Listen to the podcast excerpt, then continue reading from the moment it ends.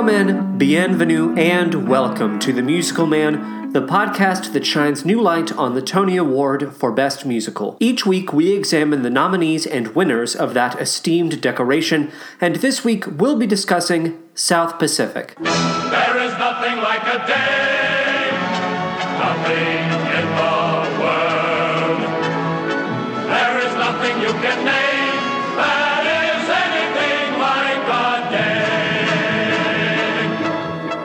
We feel restless, we feel blue, we feel lonely and in brief. We feel every kind of feeling but the feeling of relief. We feel hungry as the wolf felt when he met Red Riding Hood. What don't we feel? We don't feel good. But first, how are we doing? I hope you're doing well. I hope this week uh, has treated you kindly. I hope that you are feeling rested. Patty, always glad to have you here in the booth. Thank you so much for joining us every single week. Look, we gotta get we, we gotta get this news out there to the people that don't know about it. Britney Spears, your musical is on its way. It's on its way. It's on the road to its Chicago tryout. The show is called Once Upon a One More Time, and that's a very hard title to remember. Britney, I don't know if you realize this, but Once Upon a One More Time that's a hard title to remember and say out loud. Once upon a one more time. Once upon a one more time. Once upon a one more time.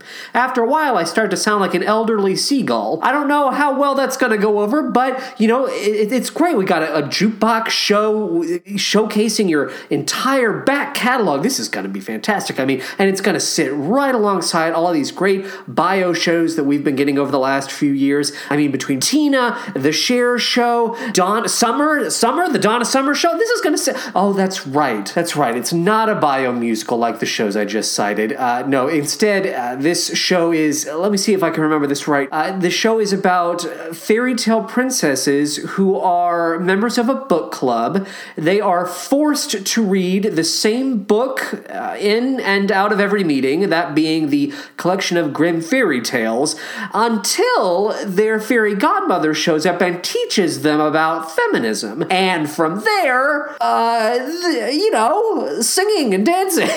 That's all we know about, about the plot, apparently, of Once Upon a One More Time. Uh, this show, as I said, is coming to Chicago, and it's going to be in the theater where the Michael Jackson show was going to be. If you remember me talking about that on the podcast, there is also a Michael Jackson jukebox musical in development called Can't Stop Till You Get Enough. That's no longer coming to Chicago. Apparently, the, the Jackson estate decided they wanted that to get to Broadway as soon as fucking possible. Might have something to do with the release of a certain documentary. I have a feeling that they want to try and get that money in the fucking accounts as fast as they goddamn can. You gotta profit off that pedophile ghost. Ooh, pedophile ghost. Gotta get that money.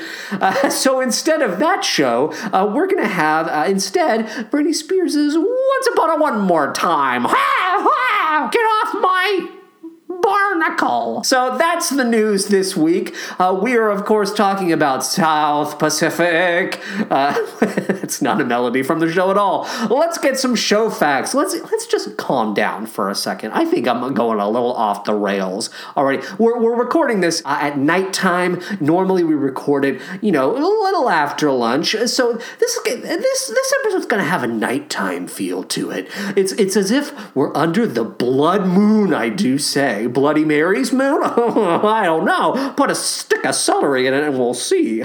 Maybe it can convince me. I don't know what I'm doing. yeah. That's that's a good thing to admit every now and then. So, uh, South Pacific is an adaptation of a 1947 short story collection known as Tales of the South Pacific. Apparently, they, I'm, I'm serious, when they were writing the musical, they got rid of the Tales of the, they got rid of that part because they were too afraid that, I think, according to Wikipedia, they were too afraid of puns? I think they were afraid of punsters those wicked punsters. Maybe this is just something i would have you, you had to live through it to understand why because in 2019 i don't understand the fear of what could have happened with that with that risky title, Tales of the South Pacific. Oh, what the punsters will do to that. I was a little confused as to how Wikipedia was trying to explain that. So, Tales of the South Pacific uh, was written by James A. Michener, Michener, let's say Michener, and would go on to receive the uh, this short story collection, I should say, would go on to receive the Pulitzer Prize. The stories focus on the U.S. Navy during World War II, but the details, I should say, including the names of various islands and the nature of missions described in them, were fictitious. The fourth and eighth stories in the collection, which are known as Fo' Dolla' and Our Heroine, provided the most direct inspiration for the musical. Now, Wikipedia states South Pacific is the only quote unquote major American musical set during World War II. Though I'm not sure how we're defining major when we have other Broadway shows like Over Here and Allegiance on record. Those shows weren't nearly as successful as South Pacific, that's true, but is that how we're defining major Wikipedia? I guess Cabaret and The Sound of Music don't count because those shows depict a lead up to World War II rather than the war itself. I don't know. So ultimately, South Pacific would become the 1950 winner of the Tony Award for Best Musical. It originally opened on Broadway on April 7th, 1949, at the Majestic Theater,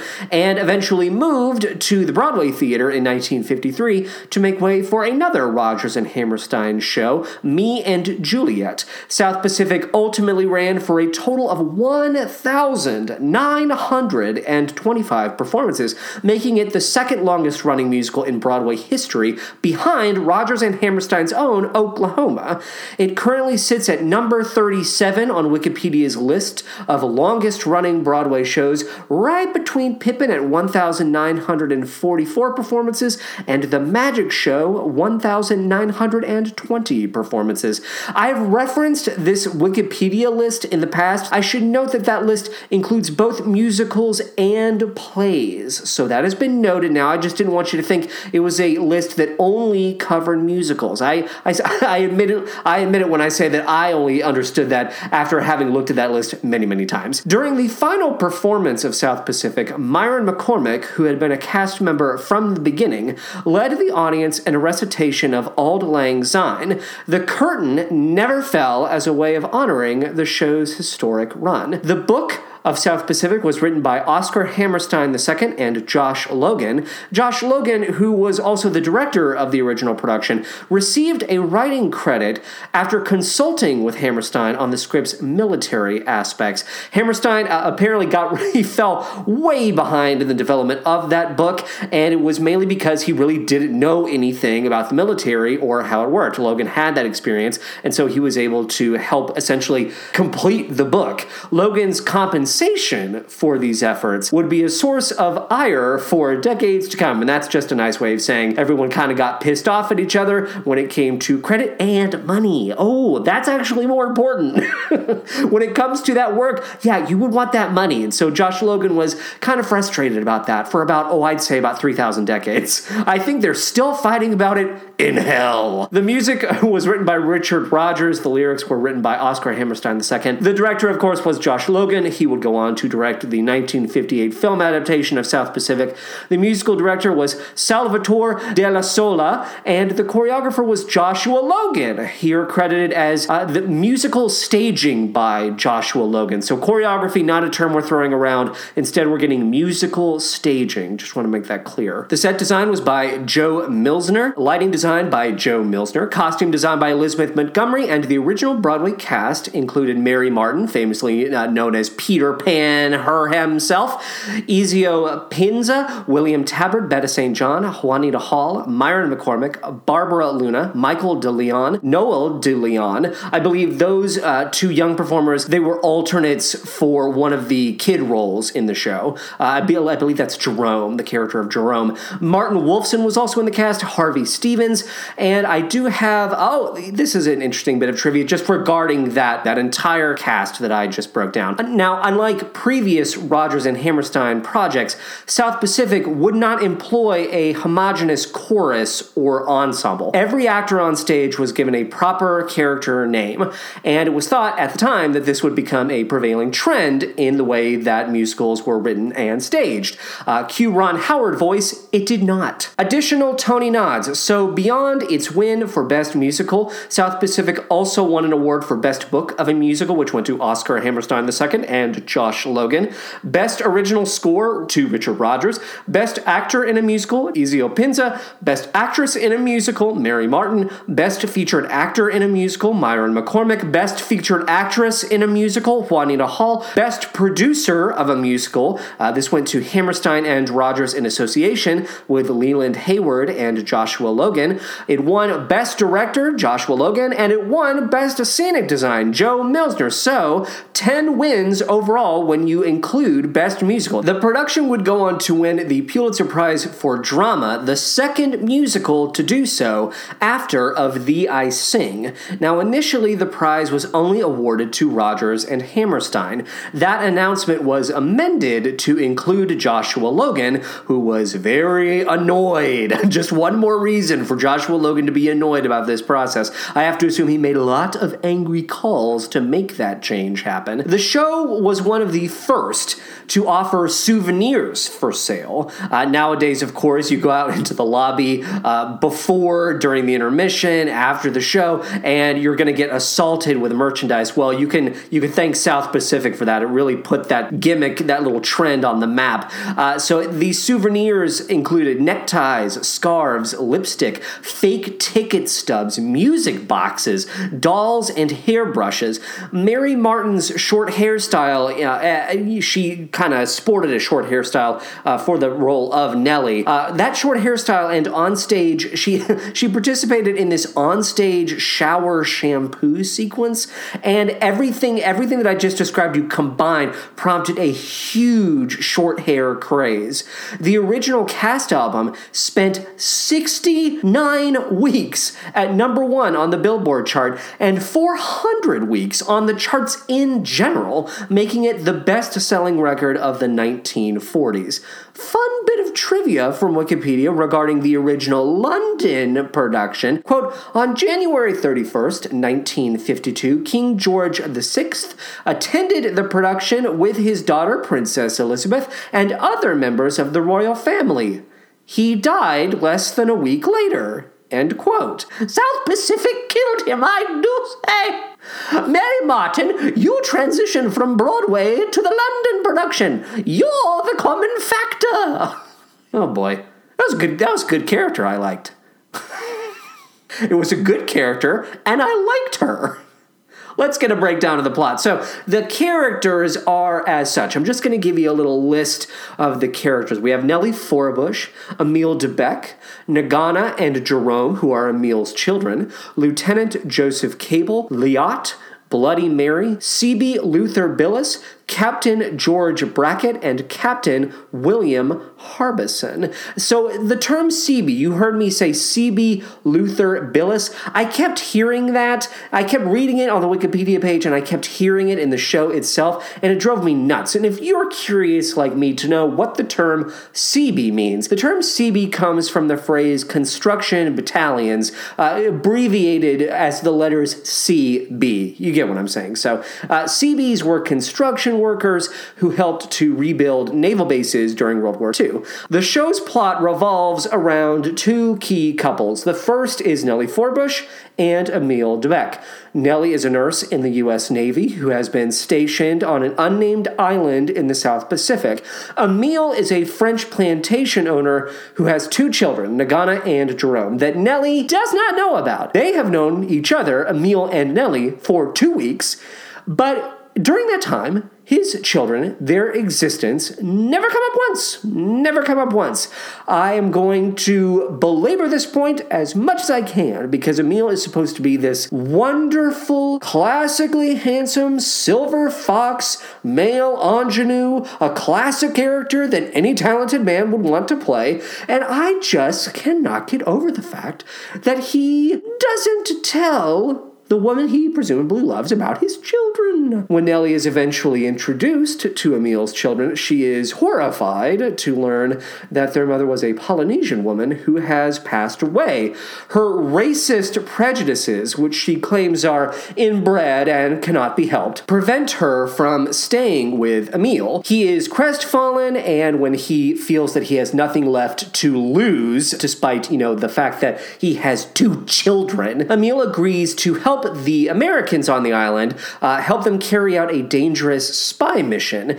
The second couple is comprised of Lieutenant Joseph Cable and a young Tonkinese woman named Liat. Cable arrives on the unnamed island to spearhead the aforementioned spy mission, which could turn the tide of the war against uh, the Japanese. Cable is taken by C.B. Luther Billis to a nearby island known as Bali Ha'i, where he meets, has sex with, and supposedly, quote unquote, falls in love with Liat. Keep in mind that Cable and Liat do not speak the same language. And this is not Disney's Pocahontas, in which the language barrier is overcome by listening to one's heart. Liat's mother, who is known as Bloody Mary to the Americans, demands that Cable marry Liat after essentially handing her over to him for sex. Did I mention the fact that Liat barely speaks? She speaks French, but she barely speaks.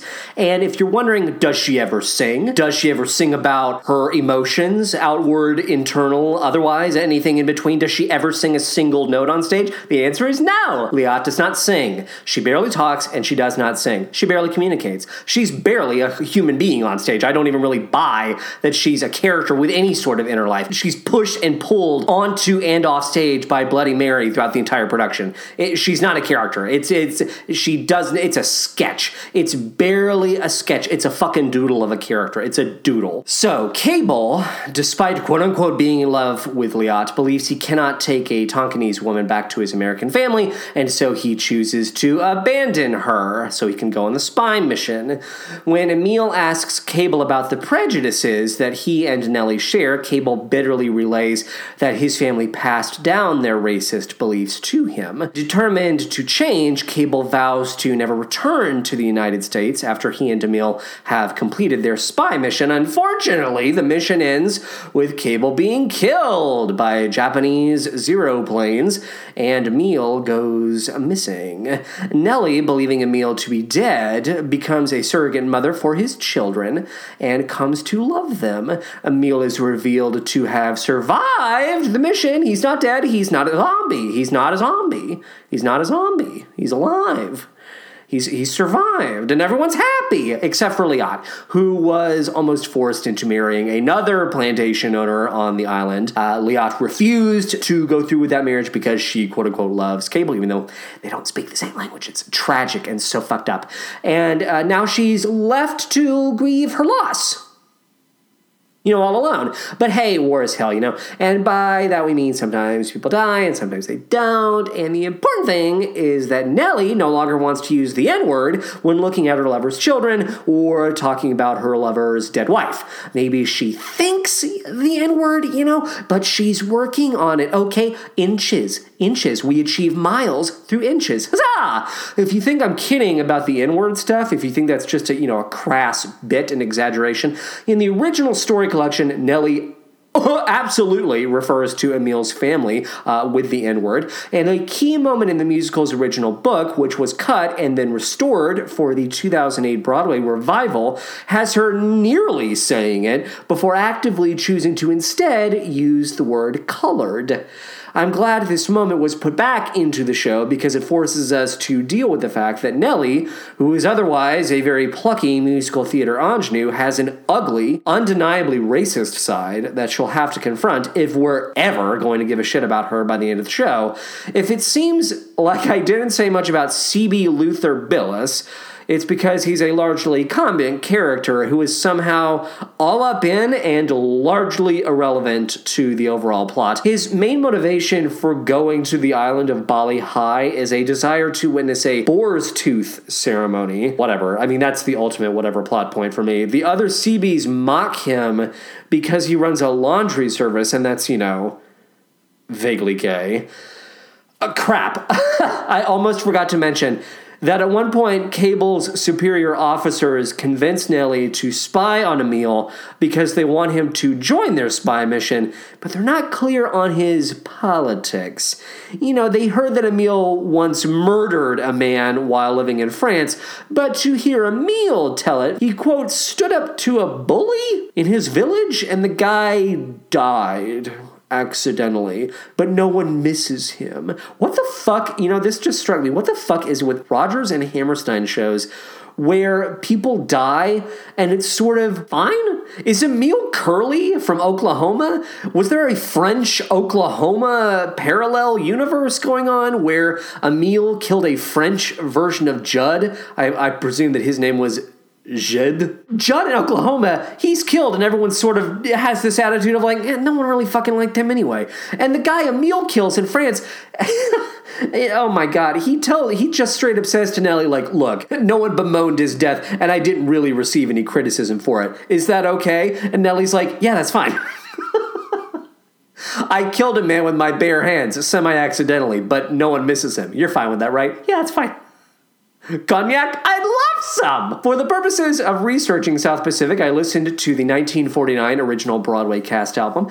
I have seen, I did not rewatch, but I have seen the 1958 film adaptation. Uh, in regards to that, I do remember it as alternating between semi stylized slash trippy and totally stilted. It's essentially one part proto apocalypse now, one part military sitcom. Maybe the TV quality has to do with the fact that Ray Walston plays uh, CB Billis. Uh, Ray Walston, of course, we all know this from My Favorite Martian. We all know that show. The movie is not well liked, but I recall it as being strange and occasionally sumptuous in terms of its cinematography. It's not terrible, is what I'm trying to say. I think the reputation is undeserved.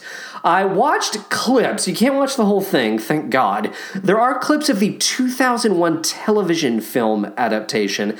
Uh, so people who dislike the 1958 film, they must loathe this television version. It aired on ABC, so, you know, ABC had a penchant in the late 90s and early 2000s for producing TV musicals, and the results were admittedly mixed. I think we can admit that now, even if we have nostalgia for them. There was Cinderella with Brandy and Whitney Houston in 97, Annie in 99, Geppetto in 2000. Does anyone remember that? Geppetto with Drew Carey, Julia Louis Dreyfus, and Usher. You know, Usher, the, the, the sinister leader of Pleasure Island.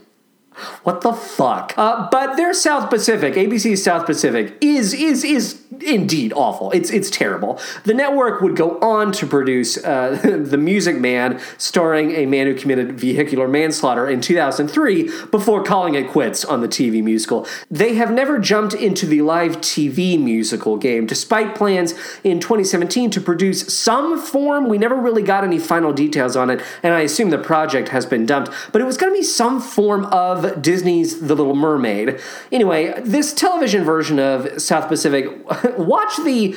Uh, watch a little bit of the There Is Nothing Like a Dame performance, which is shot with all of the grace of a corporate holiday retreat video you watch eight months after it happened because your general manager couldn't get around to editing it in his garage. Yeah, I mean, various groups of men during this number stare straight into the barrel of the camera as if they're representing various departments and they're singing like fucking Christmas songs on Hawaii in Hawaii. I mean, hey, look, it's HR. Oh, look, that's Dave from sales. Commercials have more cinematic flair, is what I'm trying to say. Uh, just before this recording, I sat down and I watched the 2005 Carnegie Hall concert. Uh, that is available in full on YouTube. It stars Reba McEntire, Brian Stokes Mitchell making another appearance here on the podcast, Alec Baldwin as Billis, so I should say Brian Stokes Mitchell plays uh, Emil de Becque. Uh, Alec Baldwin plays Billis, and Dylan Baker uh, the man who agreed to uh, play a tuna sandwich making pedophile in a Hollywood motion picture, Dylan Baker. You were on Smash.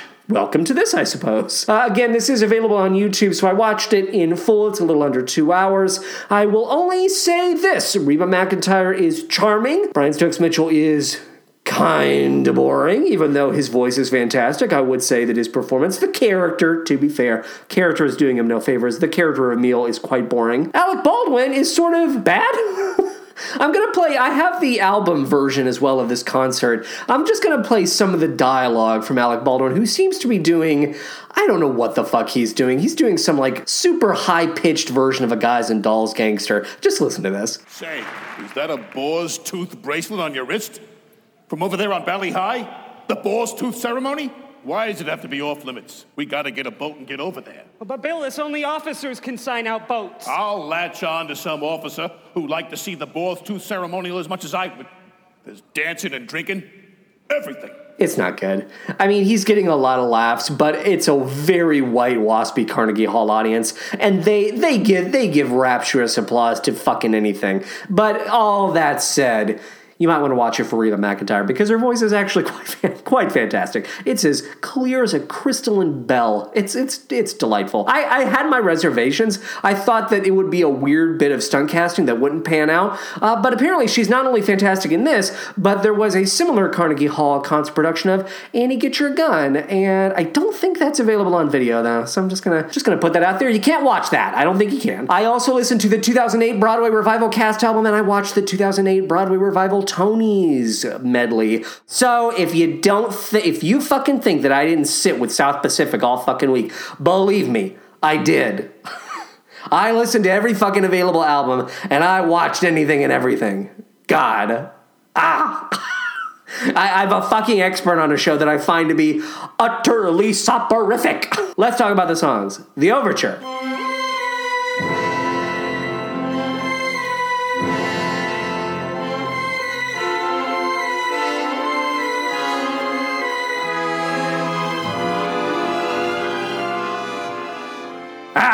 Did you hear that? What a classic sting. Rodgers and Hammerstein know that they should open with their catchiest, most haunting melody, and that would be their three note Bali Ha'i sting, baby. It really is quite effective, and whenever I hear it, I imagine enormous red curtains opening at great speed. You know, just pictures pop up in my mind. You know how you listen to music and pictures pop up in your brain?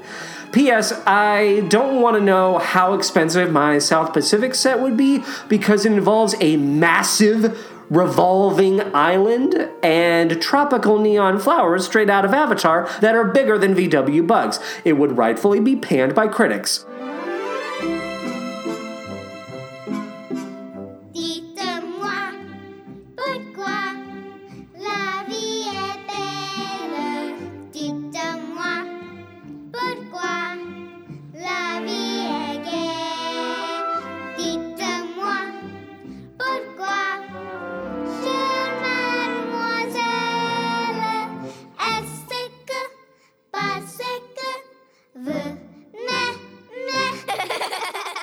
Dites-moi is a song sung by Emile de Becque's children. It opens the show. We see that's the first thing we see on stage. These two little children singing this song. I don't have much to say on this, but I was very curious to know the English translation of the French lyrics. Maybe you were as well, but I never looked it up. Let's learn together. I'm going to give you that education now. Uh, Dites-moi is translated as "Tell me why life is beautiful. Tell me why life is gay. Tell me why, dear Miss, is it because you love me?" And I find that to be quite adorable. The children in the concert version are quite adorable. Very good job, children. I don't want children though, so go away. Every time I think, ah, look at that random child, how adorable, I also think to myself, go away. As I've said before, I think children are essentially broken. Until they become adults, they are malformed. When the sky is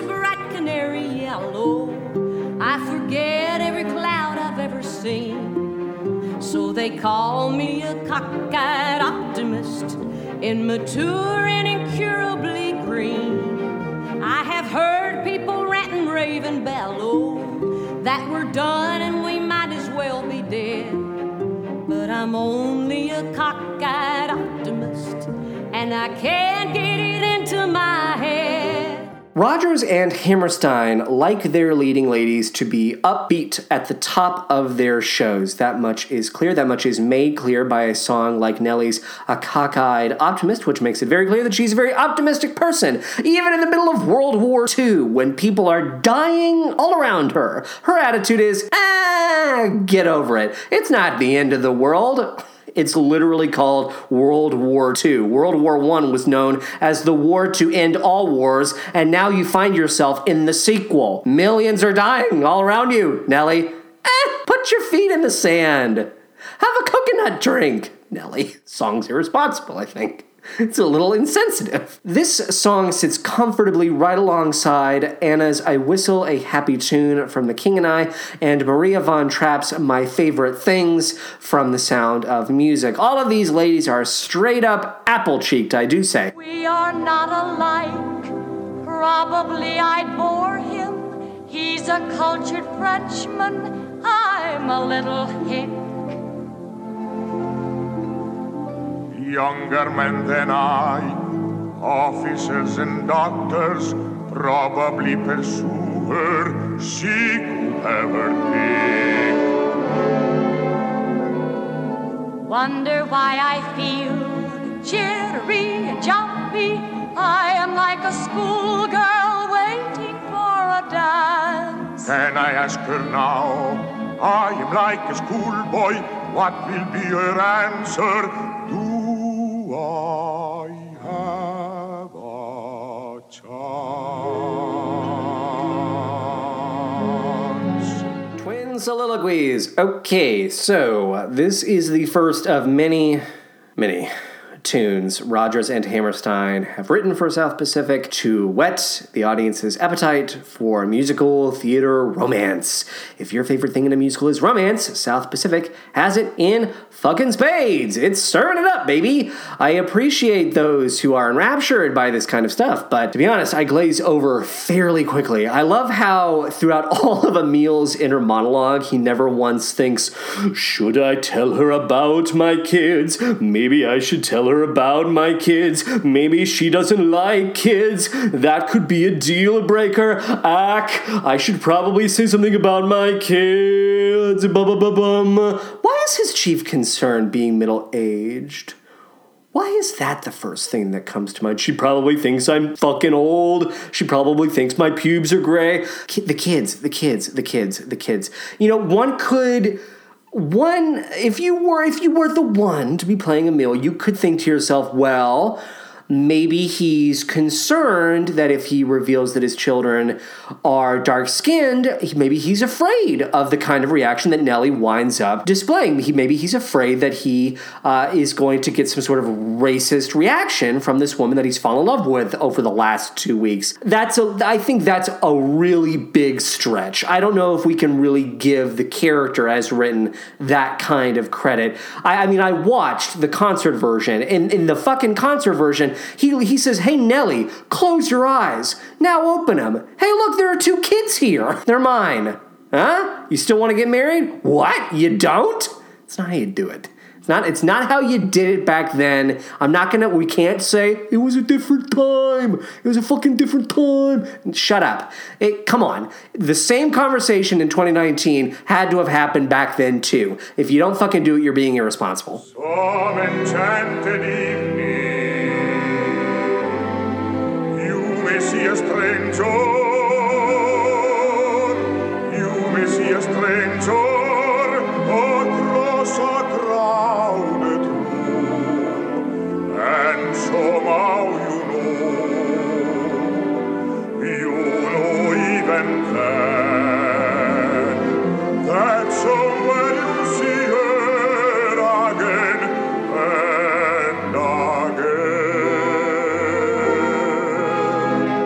When I listen to Some Enchanted Evening, which which I like, yeah, yeah, don't get it twisted, okay? As I go into this bit, I like to imagine, as I'm listening to Some Enchanted Evening, I like to imagine thousands of white collar madmen dopes sobbing in their palatially decorated dens. Literally, nothing makes these white guys cry except for this one song and they have no idea why. They don't have the emotional skills to articulate what moves through them when they hear this, and I find that to be very, very funny. knock, knock, knock. Honey, why are you crying? Leave me! Some enchanted. It's so loud. Turn it down. No!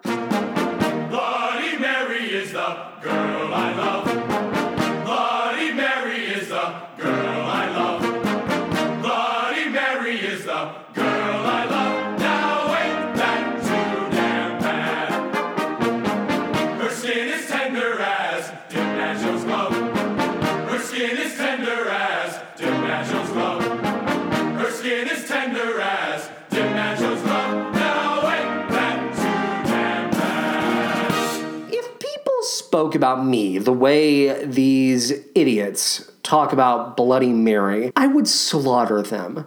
Like, oh, that's funny. My skin is like a baseball glove. That's hilarious. My boars are eating you now. I know this is an old show, but why are the lyrics during the Bloody Mary song so repetitive? You couldn't come up with any more variations on da da da da da bum bum bum bum. I mean, come up with more lyrics, all right? You're Rodgers and fucking Hammerstein.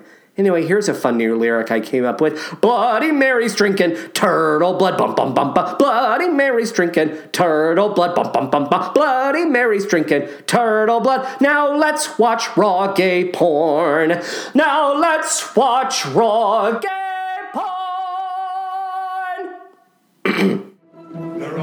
books like a day, and nothing looks like a day. There are no drinks like a day, and nothing thinks like a day. Nothing acts like a day, or attracts like a day.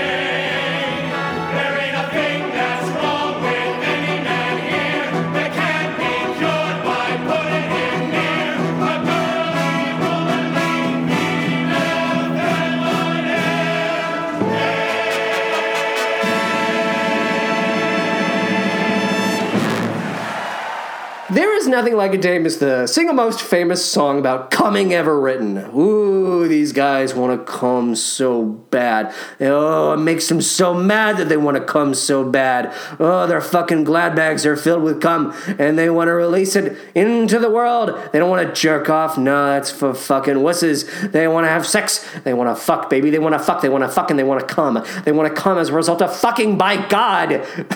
it really is just. So so fucking sexual. Um, I wrote down another lyric. I'm just going to sing this too. I, I'm a fucking punchy, obnoxious idiot today.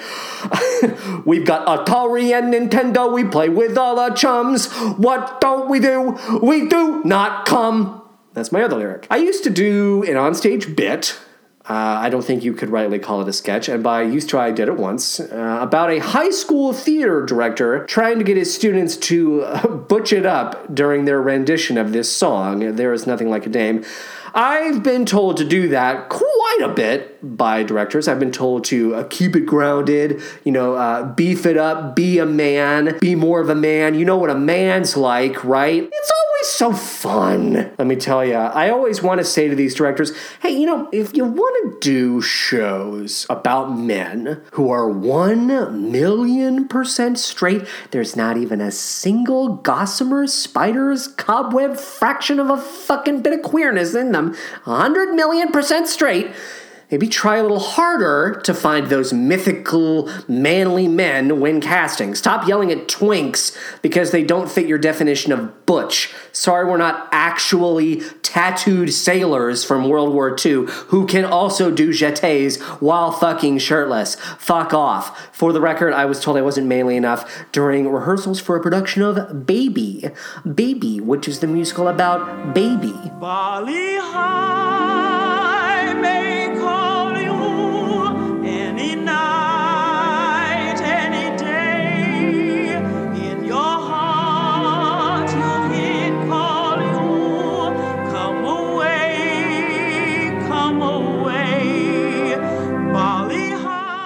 weird that I prefer the three note sting sample that we get in the overture for Bali Ha'i over the full song itself?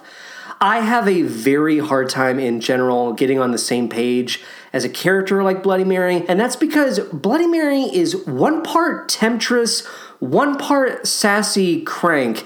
She's not exactly three dimensional, and by that I mean she is nowhere near three dimensional. Bloody Mary and Liat, they're, they are such stereotypes. It's fucking racism what we see on stage. No one should ever want to play. I'm just, I, I don't mean to speak for anyone. Maybe you have a completely different interpretation of these characters. Maybe you think they actually do have, you know, theatrical worth in 2019 from an actor's perspective, from an audience's perspective. Maybe you do. Of course, I'm always willing to hear those arguments. But for my money, my gut reaction, the bacteria in my gut, tells me that these are just racist stereotypes. So when Bloody Mary sings about Bali Ha'i, it sounds like she's fetishizing the exotic, aka the ethnic.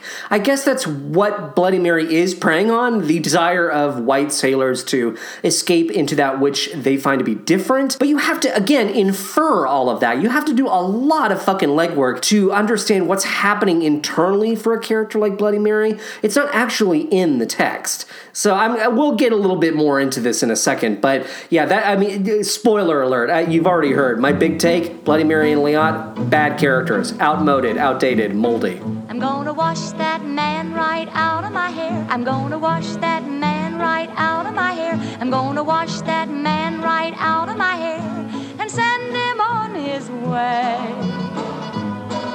I'm gonna wave that man right out of my arms. I'm gonna wave that man right out of my arms. I'm gonna wave that man right out of my arms and send him on his way. Don't try to patch it up. Tear it up, tear it up. Wash him out, dry him out, push him out. During I'm Gonna Wash That Man Right Out of My Hair, the women in the show give us many reasons as to why one might want to remove a man from your hair via a wash. Uh, one of those is if he roots for different teams. Oh, I get you, Rodgers and Hammerstein. Uh, in a show where uh, Billis is consistently mocked for being gay, I get you. I understand what that lyric is referencing. You know, if your man and if you and your man root for different teams, I think I get you. I think I get if he fucking sucks cock. You know what I mean? Does he suck cock? Oh, that might be a oh, that might be a deal breaker. This this is a jaunty old time, you know. It's a jaunty tune. Uh, if I were to direct this show, which is not a dream that I have, it's not something I'm pursuing. Please do not call me with offers, uh, Pat Pat Patty. I oh, if that phone starts ringing, just let it ring, baby. Let it ring. Although I would enjoy staging this number, is what I'm trying to say. I would enjoy staging this the most out of all the other numbers. Give most of the lyrics, I would say, to the other women on stage, since I think it's clear that Nellie already has enough time in the spotlight. Okay? Uh, time for the other ladies to shine, is what I'm trying to say. I'm as corny as Kansas August, high as a flag on the 4th of July. If you'll excuse an expression I use, I'm in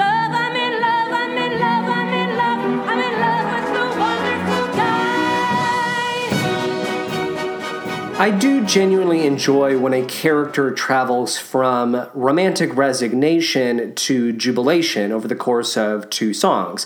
Nellie's one two punch of I'm gonna wash that man right out of my hair and I'm in love with a wonderful guy reminds me a lot of Gabey's Lonely Town and Lucky to Be Me from On the Town. Uh, going back to my knock on the repetition that is found in There's Nothing Like a Dame, I want to say that I don't think repetition is invaluable. I actually, in some cases, it's quite powerful. Uh, those who have access to the Snub Club via Patreon will hear me later this month talking about how much I love repetition and how it's utilized in the song Our Time from Stephen Sondheim's Merrily We Roll Along. I also dig Nellie's triumphant, steady proclamation at the end of Wonderful Guy. It's a classic, you know, arms spread wide, face to the sky and the sun, fit to bursting like a bubble musical theater moment. The repetition in There Is Nothing Like a Dame, by contrast, reminds me of a droning folk song you'd hear in a bar. It's a song sung by very manly men, so I'm sure that's what they were going for, but it, it doesn't tickle my fucking fancy. Trivia tidbit number one in regards to I'm in love with a wonderful guy. When Mary Martin went to Rodgers' apartment to hear and to perform the song for the first time, she fell off her piano bench after singing the final 26 words in a single breath. Rodgers looked down at her and said, That's exactly what I want. Never do it differently. I think I would have told him from the floor of his apartment to kindly fuck off. Trivia tidbit two uh, the song was meant to end with Martin performing a cartwheel, uh, but this was nixed after she fell into the orchestra pit and knocked out Gertrude Rittmann, one of the show's orchestrators. So Mary Martin having a having a slapstick physical comedy time throughout this entire process. Younger than springtime are you, softer than starlight are you. Warmer than winds of June are the gentle lips you gave me. Gayer than laughter are you. Sweeter than music are you. Angel and lover,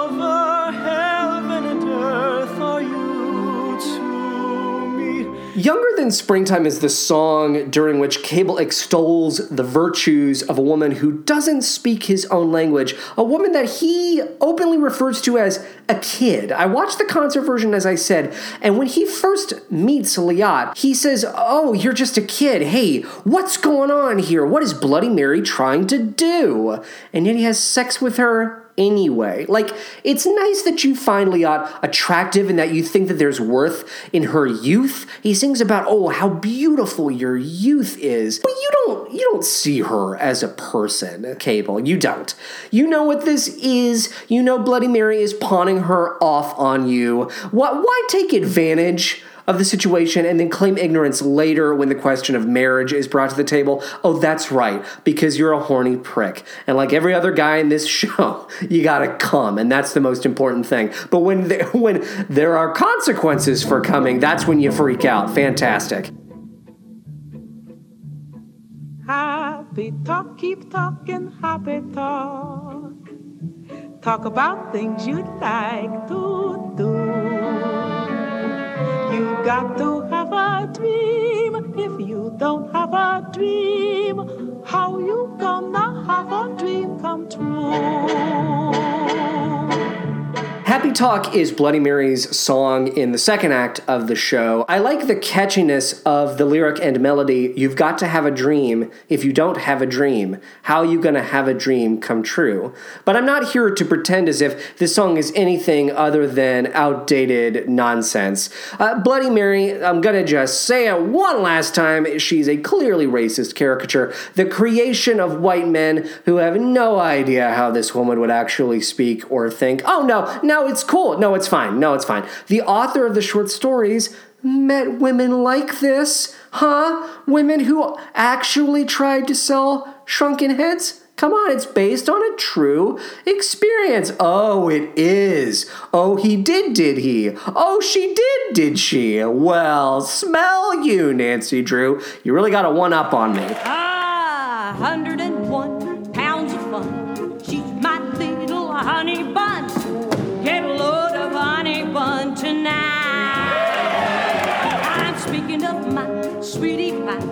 only 60 inches high.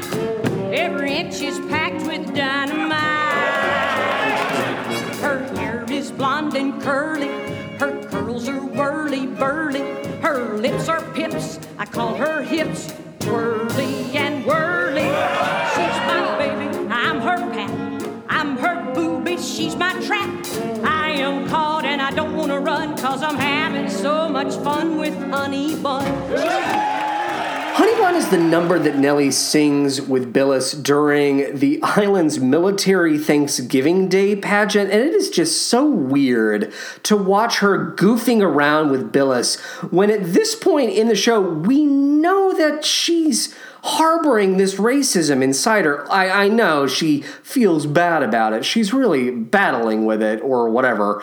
But still, I mean, come on. She's also asked for a transfer to another island so she can get as far away from Emil and his children as possible. So I, in terms of that that struggle, I, I'm sorry if I don't really fucking feel bad for her during that wrestling match which her, with her conscience. Oh, I'm wrestling with my conscience. I'm never gonna find it funny. Also, that Billis appears in drag during the Honey Bun number. I am just mm, not interested. So bored. It's so tedious. This this jock mentality, this sailor jock mentality that says, "Oh, it's so funny that dude's wearing a coconut bra or balloons under his shirt. Oh, that's hilarious. He looks like a fucking buffoonery version of a chick, I do say." Give me Billis in pristine RuPaul's Drag Race, knock your fucking socks out drag, or give me nothing. That's how I would do it. I want Billis to be bisexual. I want him to be proud. I want him to wear a glam wig and a fucking dress that doesn't fucking quit. And I want the sailors to genuinely love it. Not hoot and holler and mock irony. I want them to fucking love it. It's 2019. Drag is art. Ah, you're being unfair. It's a product of its time. Stop saying that.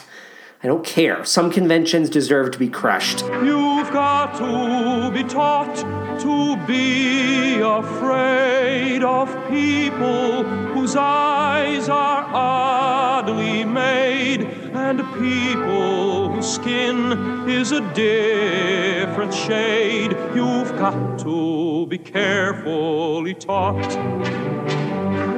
You've got to be taught before it's too late, before you are six or seven or eight, to hate all the people your relatives hate.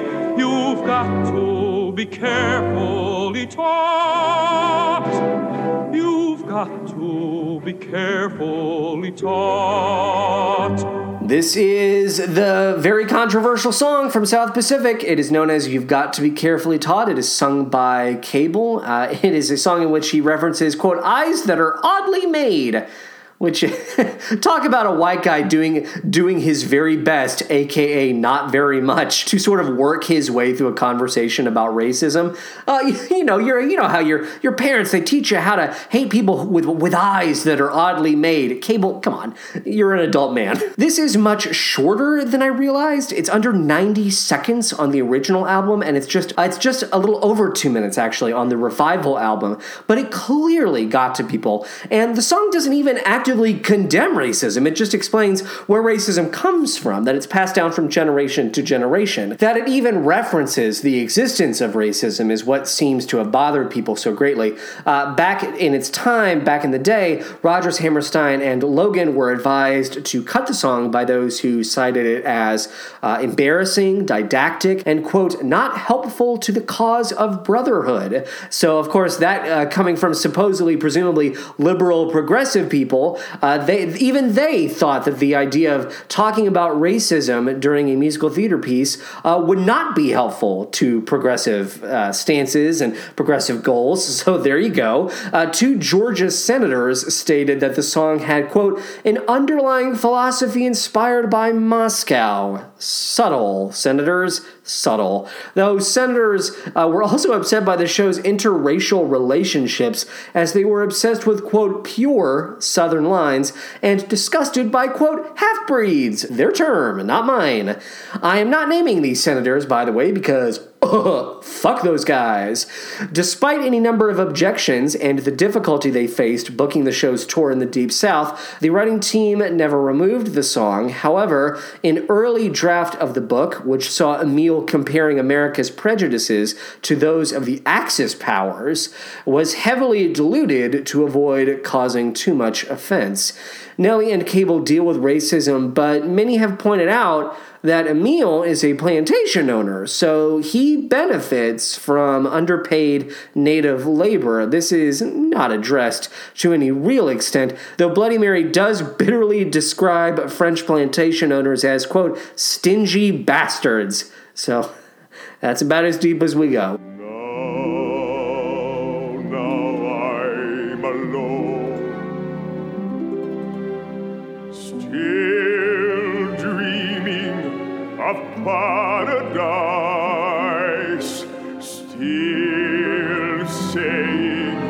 That paradise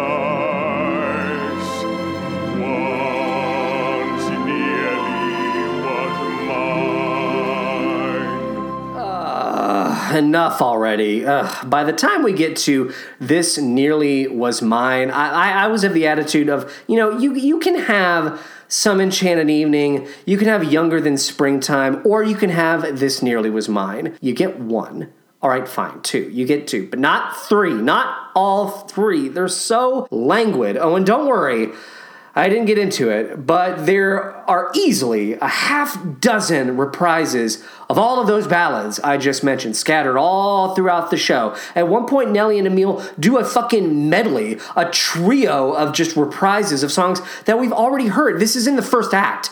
We, we just heard those songs, Rodgers and Hammerstein. We don't need to do a fucking parade, a parade of your best hits. Oh, talk about back padding, talk about fucking victory laps. Oy, oy, oy. These songs are like boomerangs. I wrote this down. They're like boomerangs. They just keep coming back at you. Adjusts tie. Trivia. I have a little bit of trivia.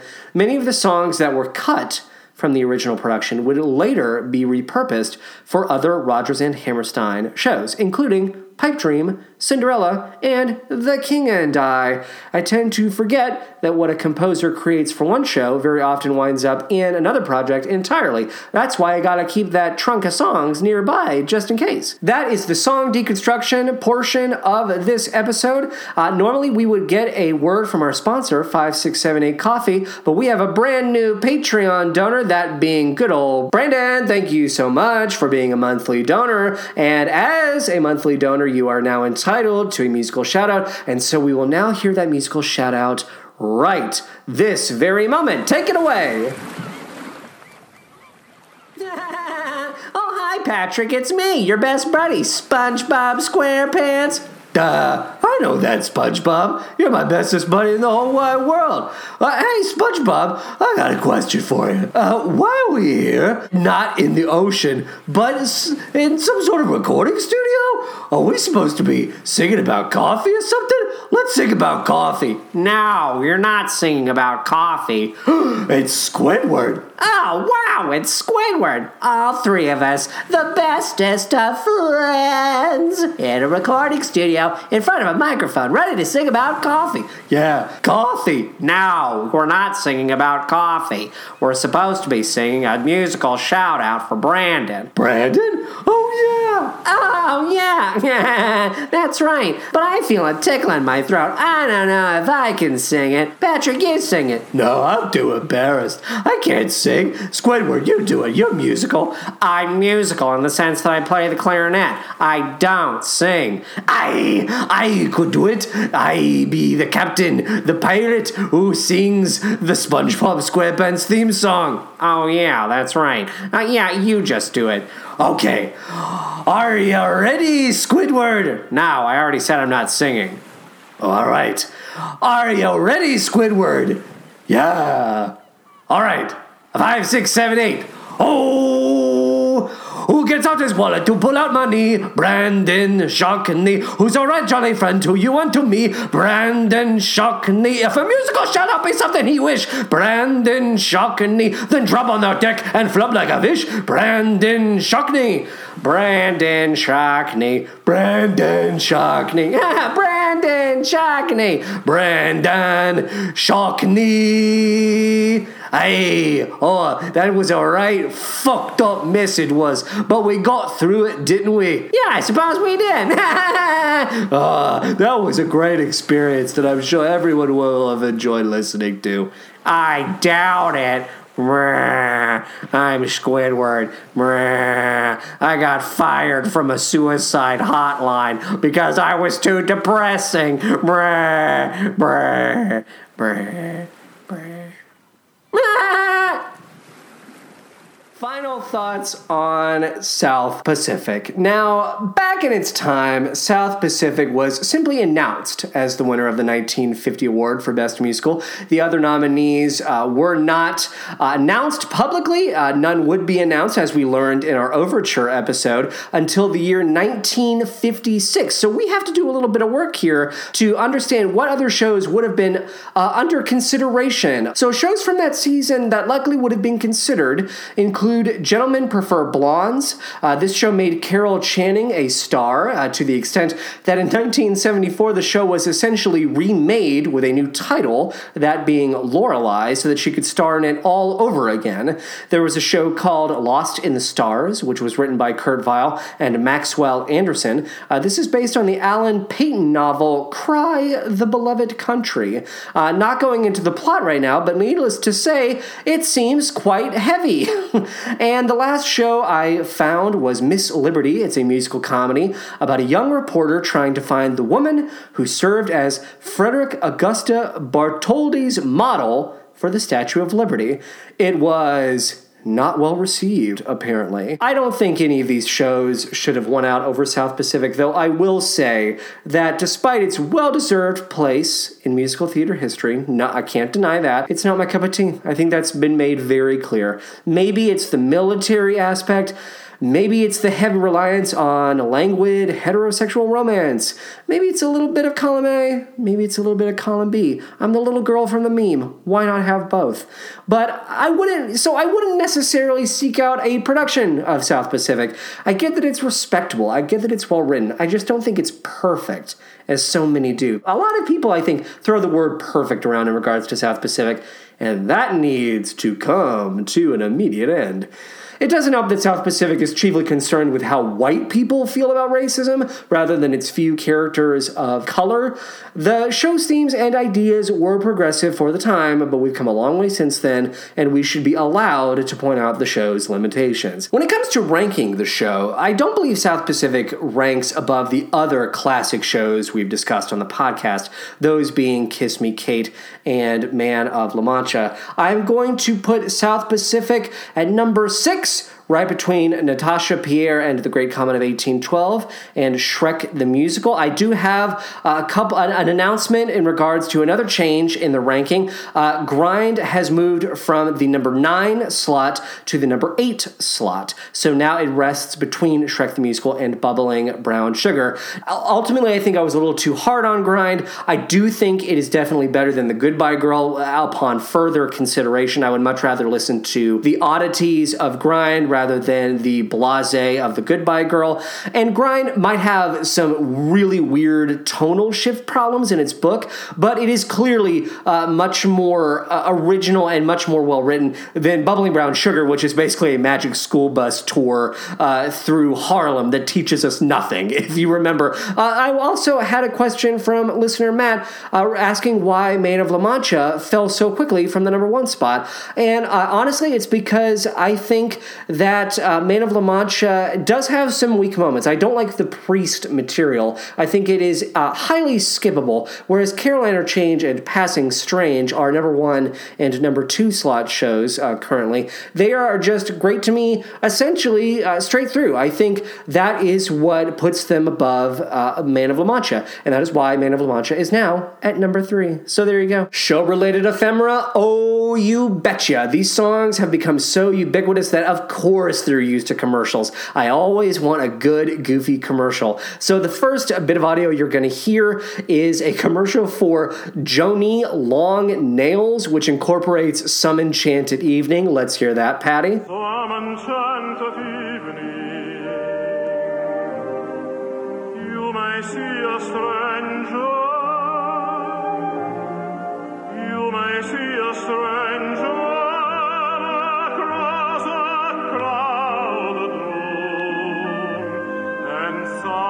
Would you rather kiss a total stranger than shake hands? Now you can have beautiful nails instantly, anytime, anywhere. Jonet Artificial Nails can make it your choice. utterly ridiculous. Just to let you know, during that commercial, a very nervous man in a tuxedo approaches a very beautiful woman in a very 80s dress, and she holds out her hand for him to take upon first introduction, but she retracts her hand in horror when she realizes she's not wearing Jonet long nails. Maybe it's Jonet. I don't know. I also found a commercial for Clairol loving hair. Uh, let's let's get that. My gray hair makes me feel so old. You know what I'm gonna do? I'm gonna wash that gray right out of my hair. I'm gonna wash that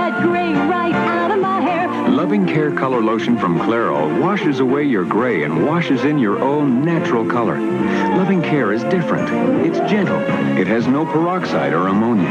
So I wash that gray right out of my hair. Oh yes, I wash that gray right out of my hair. Wash that gray right out of your hair with Clairol Loving Care. Yeah, you didn't hear that wrong. That woman is uh, singing the lyric, I'm going to wash that gray right out of my hair. They keep talking about how this product washes the gray out. Don't think that's possible. I, I think you're just, I think you're pouring nasty ass chemicals on your fucking head, and I think you should stop. I, I feel, just, just, don't worry about the long nails. Don't worry about the gray hairs. Just live. That, that's my advice. Just live. Normally, at this point in the show, we would take a ride on the musical carousel to determine which show we are going to discuss to discuss on the next episode of the Musical Man. But as I mentioned, we have a brand new five dollar a month Patreon donor. Uh, that would be Brandon, and because he is a five dollar a month Patreon donor, he has the ability to stop the musical carousel for one time only and dictate which show we discuss in our next episode. And Brandon has chosen none other than Mel Brooks's The Producers. That's right, we're going to be talking about The Producers next week. Very excited about that. We also have a new $10 a month Patreon donor, and that would be Haley. Uh, Haley, you will receive your incentives uh, over the next two weeks. Uh, no spoilers on what show she has chosen, uh, but again, we're going to be getting those over the next two weeks. Uh, the Patreon page, that's patreon.com slash musicalmanpod. If you could find it in your heart to be like Brandon or Haley, and and donate to the show every month. That would be fantastic. If you donate one dollar a month, you're going to get a verbal shout out every single week. Let's do those now. Haley, Brandon, Brad, Matt, Zach, Marisol. Thank you so much for donating. If you donate three dollars a month, you get a musical shout out in the style of a compo- a composer or musical theater character of your choice. If you donate five dollars a month, you also, of course, as we mentioned, dictate which show we discuss on the podcast. And if you donate $10 a month. If you are like Haley, Brad, and Marisol, I believe those are our three $10 a month donors, you will get access to a series known as the Snub Club, which is dedicated to Broadway musicals that were never, never, never, never, never, never nominated for the Tony Award for Best Musical. In February, we covered Amelie, and on the last Wednesday of this month, we'll be releasing episode two of the Snub Club, which is dedicated to Merrily We Roll Along. Fantastic. Uh, donations go toward the purchase of cast recordings, movie rentals, offsetting Podbean costs. If we ever get to a point where the total monthly donations equal $100 or more, uh, that will result in my producing a new series known as The Movie Musical Man, which will be dedicated to movie musicals we normally wouldn't encounter. Ah, how about that? Let's keep marching towards that goal. If you're listening to the show, Thank you. If you're doing it through iTunes, please leave a five star review. Please give that rating and review. I love, love, love reading the iTunes reviews. Haven't had one in a short amount of time. Let's make sure that those keep coming in. Find us in the iTunes store. On Podbean, uh, that is the uh, main streaming source for us. That's musicalmanpod.podbean.com. Uh, now that I say that, that's not really our main streaming source because we're also on Spotify and Stitcher, and people use those. They don't use Podbean. What the fuck am I talking about? As I mentioned, we're on Twitter at musicalmanpod, and you can email us at musicalmanpod at gmail.com. I got an email while talking to uh, Haley about her incentives, and she pointed out something very important. Daniel Breaker, who played the youth in Passing Strange, also played Donkey in the original Broadway production of Shrek the Musical. How I missed that, I will never know. I felt so silly, but I also felt very grateful uh, for this revelation, and I thank Haley for it. Thank you very much to Alex Green our beautiful logo and Zach Little for our music. Uh, so, what should. I once again have been scared by the doorbell. Oh, well, you know what that sound means. Yes, just when the fun is starting comes the time for parting. Oh well, we'll catch up some other time, specifically on the next episode of The Musical Man. So long, farewell, auf Wiedersehen, and good night.